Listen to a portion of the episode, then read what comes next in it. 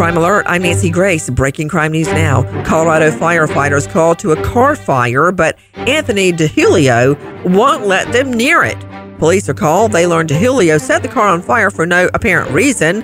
DeHulio's cuffed and firefighters set to putting out the blaze. Nancy, all this in the middle of the night, with firefighters responding to the initial call at 1:34 a.m. It's not clear if the car belonged to DeHulio, but it was parked near an apartment building, and firefighters were concerned about the fire spreading. DeHulio put himself between the firefighters and the car, meaning they could not spray without the risk of injuring DeJulio. DeJulio now charged with arson and obstruction. Tennessee cops spot Keenan Murphy, who has several active warrants.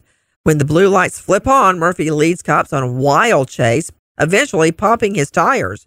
Murphy abandons his SUV and runs into the woods. When cops catch up with Murphy, he's 30 feet up a tree.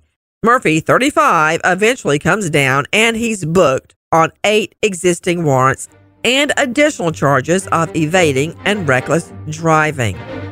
More crime and justice news after this. Now, with the latest crime and justice breaking news, Crime Online's John Limley. We begin in the French Alps, where a man with a knife has wounded four small children, at least one of whom was in a stroller, while onlookers yelled for help.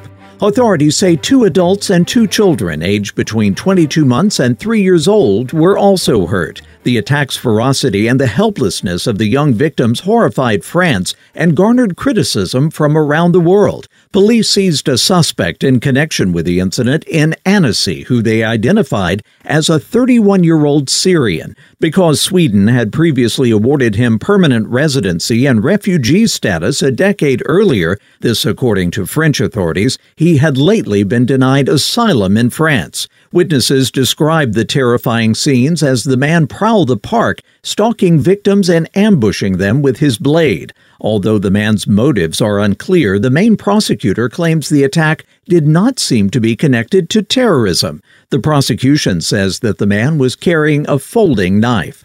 Back in this country now, as a man accused of taking part in a plan to kidnap Michigan's governor has now pleaded guilty. With more, here's Sydney Sumner with Crime Online. Wednesday's plea by Sean Fix means that nine anti government rebels have now been found guilty in the 2020 plot to abduct Michigan Governor Gretchen Whitmer.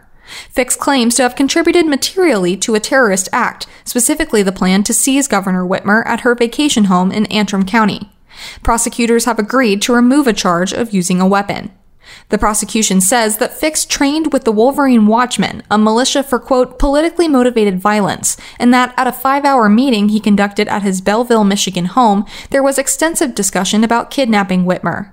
40 year old Fix has admitted that he assisted the plot's mastermind, Adam Fox, in determining the exact location of Whitmer's residence, crucial details used in a 2020 reconnaissance trip to locate the house in northern Michigan. Fix appeared in court as one of the five suspects in that round of the investigation. Three further men will go on trial in August after a co defendant entered a guilty plea to a lesser crime in March. In legislation now signed by Missouri's governor, transgender teens and some adults may soon be prohibited from participating in some school sports teams, receiving hormones, gender affirming operations, and puberty blockers. Starting August 28th, medical professionals in Missouri won't be able to recommend those gender affirming medications to teens and young children. According to the law, the majority of adults will still have access to transgender health care, but Medicaid won't pay for it. According to state law, prison inmates in the state are required to pay out of pocket for gender affirming operations, this according to a spokesperson for the governor. Governor Mike Parson referred to gender affirming surgery, hormones, and medications that prevent puberty as, quote, harmful, irreversible treatments and procedures for minors.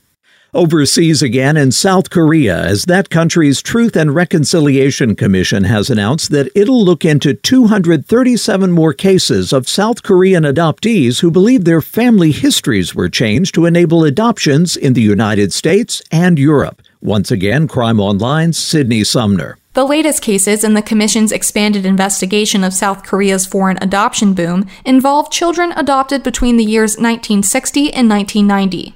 These include adoptees placed in 11 different countries, including the United States, Denmark, Norway, and Sweden. In order to have their cases investigated, more than 370 adoptees from Europe, North America, and Australia submitted petitions last year. When the Commission announced in December that it would look into the first 34 cases, it claimed that many adoptees who had been brought to the West had altered documents falsely depicting them as orphans, or fictitious identities created by using the details of a third party. The Commission's prospective findings may open the door for adoptees to file lawsuits against organizations or the government. This would normally be challenging because South Korean civil courts place the full burden of proof on plaintiffs who frequently lack knowledge and resources. Jonathan Giorgiani stays with his girlfriend in Houston a few weeks after New Year's and tells her he's heading out to meet friends.